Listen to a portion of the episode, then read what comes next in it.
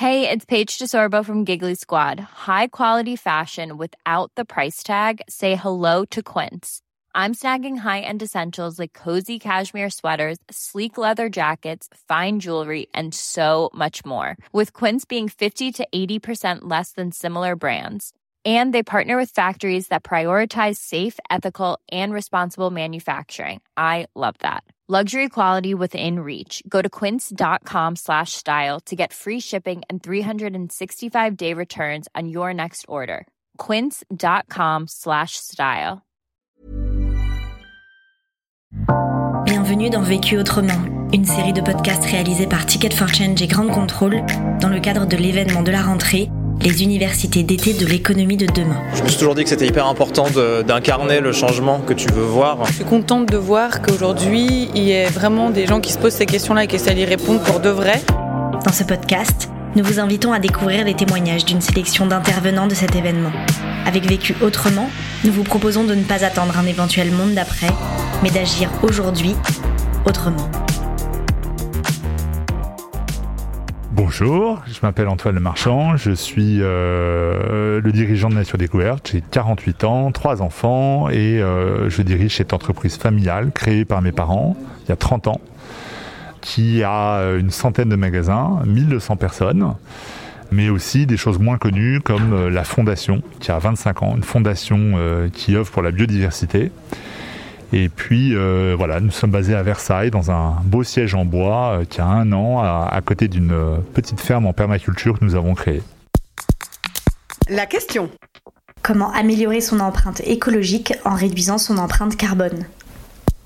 Le vécu. Alors je vais vous parler de comment on améliore notre empreinte carbone. C'était un sujet qui était méconnu jusqu'en 2007 chez nous, année où on a décidé d'avoir une comptable carbone à plein temps. Et son travail, c'est de comptabiliser toutes nos émissions de carbone et d'en faire euh, des budgets et des reportings pour que chacun des managers puisse avoir une double comptabilité en euros et en carbone. C'est-à-dire concrètement, le directeur marketing, on lui disait en début d'année, euh, voilà ton budget en euros pour l'année, mais également voilà ton budget en carbone, en tenant compte évidemment de baisse de nos émissions, euh, d'objectifs et en fonction de ces baisses d'objectifs, euh, on arrivait à donner des primes ou pas à nos managers.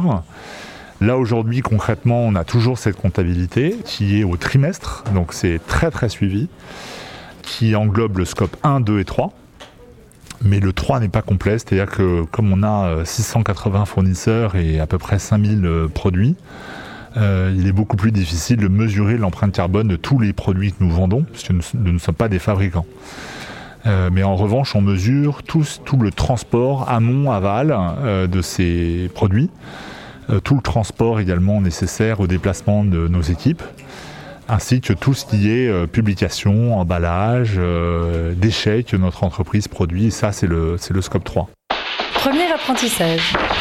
Mesurer précisément ses émissions CO2 et se fixer des objectifs ambitieux. La première grande mesure qu'on a, faite par rapport à la réduction du CO2, c'est euh, déjà d'avoir cette comptabilité au trimestre. Donc c'est vraiment un suivi euh, très précis de nos émissions de CO2 depuis 13 ans qui nous permet euh, donc d'avoir ce reporting et de, connaître les efforts des uns et des autres, que ce soit sur le scope 1, 2 et 3. C'est la deuxième, c'est de se fixer des objectifs ambitieux une petite chose qui, euh, manifeste, enfin qui motive en tout cas les gens, c'est notamment que toute l'équipe de direction a une prime annuelle euh, qui correspond à un tiers de leur prime variable sur notre bilan CO2. Depuis plusieurs années, on se fixe comme objectif d'avoir au moins 5 points d'écart entre la croissance de notre chiffre d'affaires et euh, la croissance de nos émissions de CO2 et euh, qu'on réussit plutôt bien. Donc l'objectif est peut-être pas encore assez ambitieux puisqu'on a fait 18 euh, points d'écart par exemple en 2019 entre notre croissance et, les deux chiffres et de, CO2. C'est souvent voilà, une question quand on, quand on parle de politique CO2, c'est toujours intéressant de savoir si la paye hein, des dirigeants est indexée au CO2. En tout cas, chez Nature Découverte, elle l'est. Deuxième apprentissage. Mobiliser en interne et réaliser des investissements structurants. On met également un réseau vert dans tous nos magasins, euh, mais également dans nos services euh, au siège comme à l'entrepôt, qui permet de sensibiliser justement les équipes à tout ce qu'il faut faire pour diminuer notre impact CO2 sur l'électricité, le gaz, les déchets. Euh. Quand on veut faire du changement, il faut des ambassadeurs dans une entreprise. Tout ne peut pas être fait par la direction et donc ces ambassadeurs, ces réseaux verts, euh, œuvrent au quotidien pour justement que les émissions de nos magasins, qui est notre principal outil de travail, baissent, mais également à l'entrepôt. Donc ce sont eux, par exemple, qui nous ont permis de convertir les magasins. ça, ça a eu un énorme impact euh, à du relamping. Donc on a refait euh, toutes les lampes, euh, tout l'éclairage de nos, de nos magasins, qui a un gros budget financier. Que ça a été un programme à peu près de 400 000 euros sur trois ans. de refaire tout l'éclairage de nos magasins en LED, et ce qui permet de dégager beaucoup moins de CO2, de consommer moins d'électricité, mais c'est un investissement conséquent au démarrage. Aujourd'hui, c'est un relamping permet du, jour au lendemain de, de baisser de 20% nos émissions de CO2, mais encore une fois, c'est un, investissement. Nos équipes entrepôts, par exemple, ce qui a beaucoup baissé, c'est par exemple de passer au biogaz. Euh, parce que tout le chauffage de l'entrepôt était au gaz classique, hein, conventionnel. Le biogaz, c'est la méthanisation de déchets. Et eh bien ça, ça permet de baisser à peu près 30% du jour au lendemain euh, nos émissions de CO2 euh, liées au chauffage d'une grosse unité qui est l'entrepôt de Trappes. Ensuite, on a fait encore un gros investissement euh, pour baisser nos bilans, c'est qu'on a changé de siège euh, pour se rapprocher d'une gare. Euh, donc on a 140 personnes qui travaillent au siège, qui prenaient tout le temps leur, voiture pour venir travailler, et même si c'était des hybrides, émettaient quand même pas mal de CO2. on avait 80% des gens qui venaient avec leur voiture. Là aujourd'hui, on a complètement inversé la tendance, c'est que 20% pour venir travailler au siège de Versailles qui est près d'une gare et qui permet aux gens de prendre que des transports en commun ou quasiment que des transports en commun. Et notamment aussi dans un siège qui est complètement écologique, en bois, avec récupération de pluie, panneaux solaires, et donc qui permet de réduire notre bilan carbone à l'utilisation du siège, mais également à la construction, puisque euh, un, siège, euh, notre siège émet euh, dix 10 fois moins de CO2 par mètre carré à sa construction qu'un siège euh, conventionnel. Et puis le dernier point, bah, c'est une fondation, le dernier euh, gros euh, driver pour changer et infléchir ces émissions de CO2, c'est qu'on a une fondation qui fait du mécénat. Elle vit de l'équivalent à peu près de 15% de notre résultat net chaque année. Elle finance beaucoup de projets sur la biodiversité. Et de plus en plus, on finance des projets et biodiversité et réduction du CO2. Donc typiquement, euh, c'est des projets qui permettent euh, euh, d'aider des forêts à gagner en biodiversité. Parce que des forêts, aujourd'hui, on en a beaucoup qui sont plutôt des plantations mono, mono espèces plutôt que des forêts de diverses essences. On va financer beaucoup de projets aussi autour de la mangrove, des projets autour des océans. Les océans, par exemple, captent un quart du CO2 émis par l'homme. Euh, il faut euh, passer beaucoup de temps sur les océans. Non seulement elles captent un quart, mais elles dégagent, les micro-planctons produisent la moitié de l'oxygène euh, que nous respirons sur la planète. Donc typiquement, voilà, on va financer avec notre fondation des projets liés aux océans. Voilà, donc toujours essayer de concilier biodiversité, mais en même temps aussi préservation du, de nos émissions. Troisième apprentissage faire preuve de pédagogie pour sensibiliser les clients. Dans les autres mesures de réduction de CO2, ce qu'on ne mesure pas, nous, dans notre bilan, c'est le dégagement de CO2 de nos clients.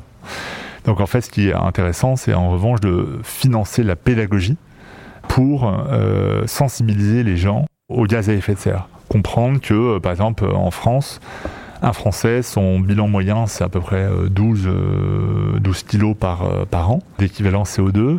Mais par exemple, prendre un Paris-New York, bah, vous augmentez votre bilan tout de suite de 2,5 à 3 kilos uniquement en prenant ce, long courrier. Donc vous, changez sensiblement votre bilan en prenant l'avion.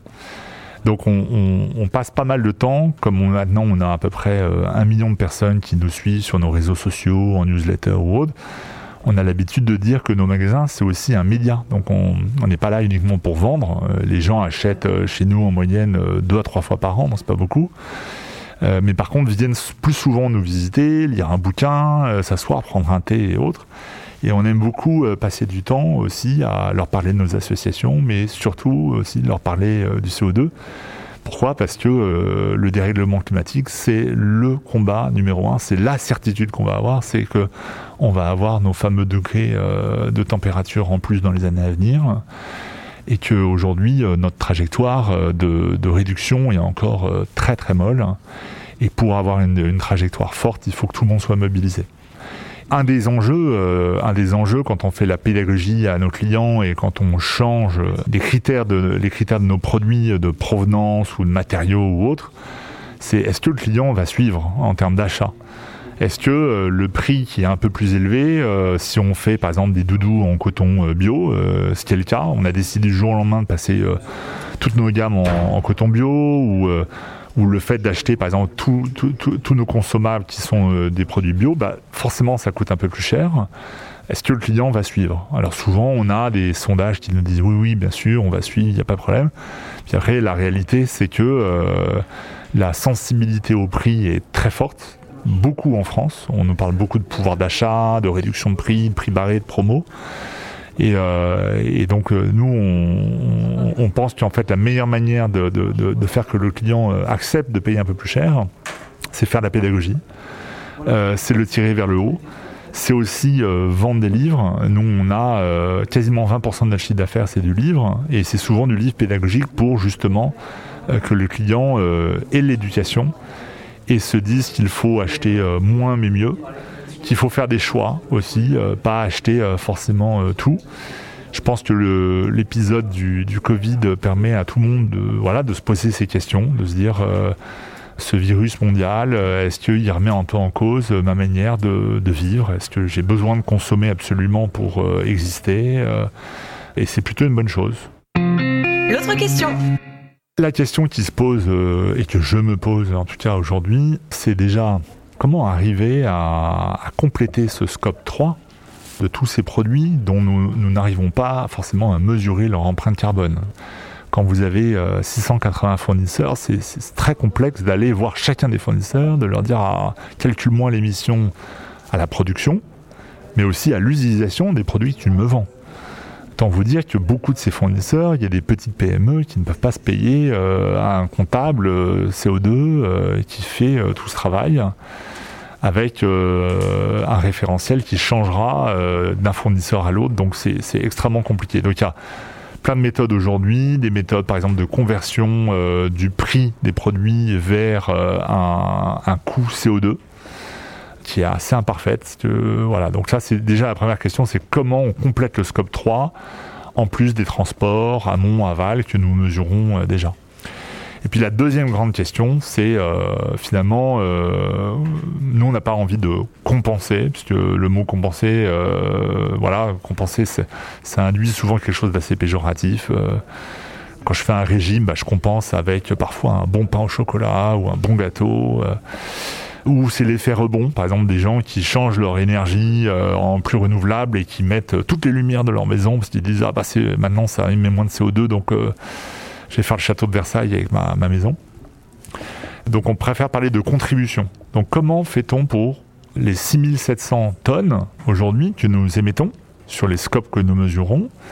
Si nous les convertissons en euros, aujourd'hui le prix de la tonne est à peu près à 25 euros. Euh, certains disent que c'est trop bas, euh, mais en tout cas c'est le prix du marché. Eh bien si je fais ça, on arrive à 180 euh, 000 euros. Qu'est-ce que je fais de ces 180 000 euros? Dans quoi j'investis? Et donc, dans les questions, c'est comment je répartis?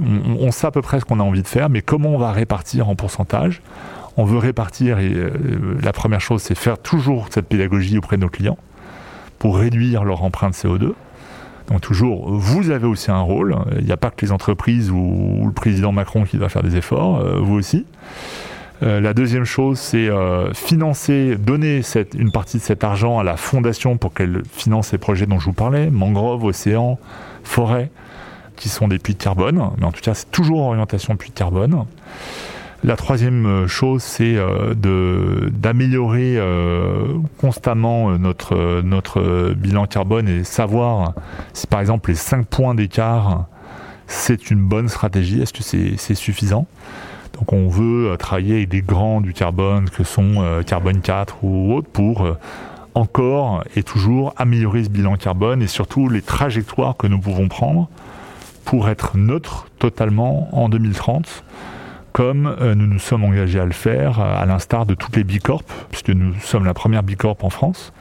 Et il faut que nous soyons neutres en 2030. Donc euh, là, euh, ça peut paraître loin, mais c'est 10 ans où il va falloir qu'on ait une stratégie très précise pour ça. Voilà. Donc concrètement, voilà les questions qu'on se pose. On sait à peu près ce que nous voulons financer, mais on ne sait pas encore, pour prendre des pourcentages ou des camemberts, comment répartir les choses.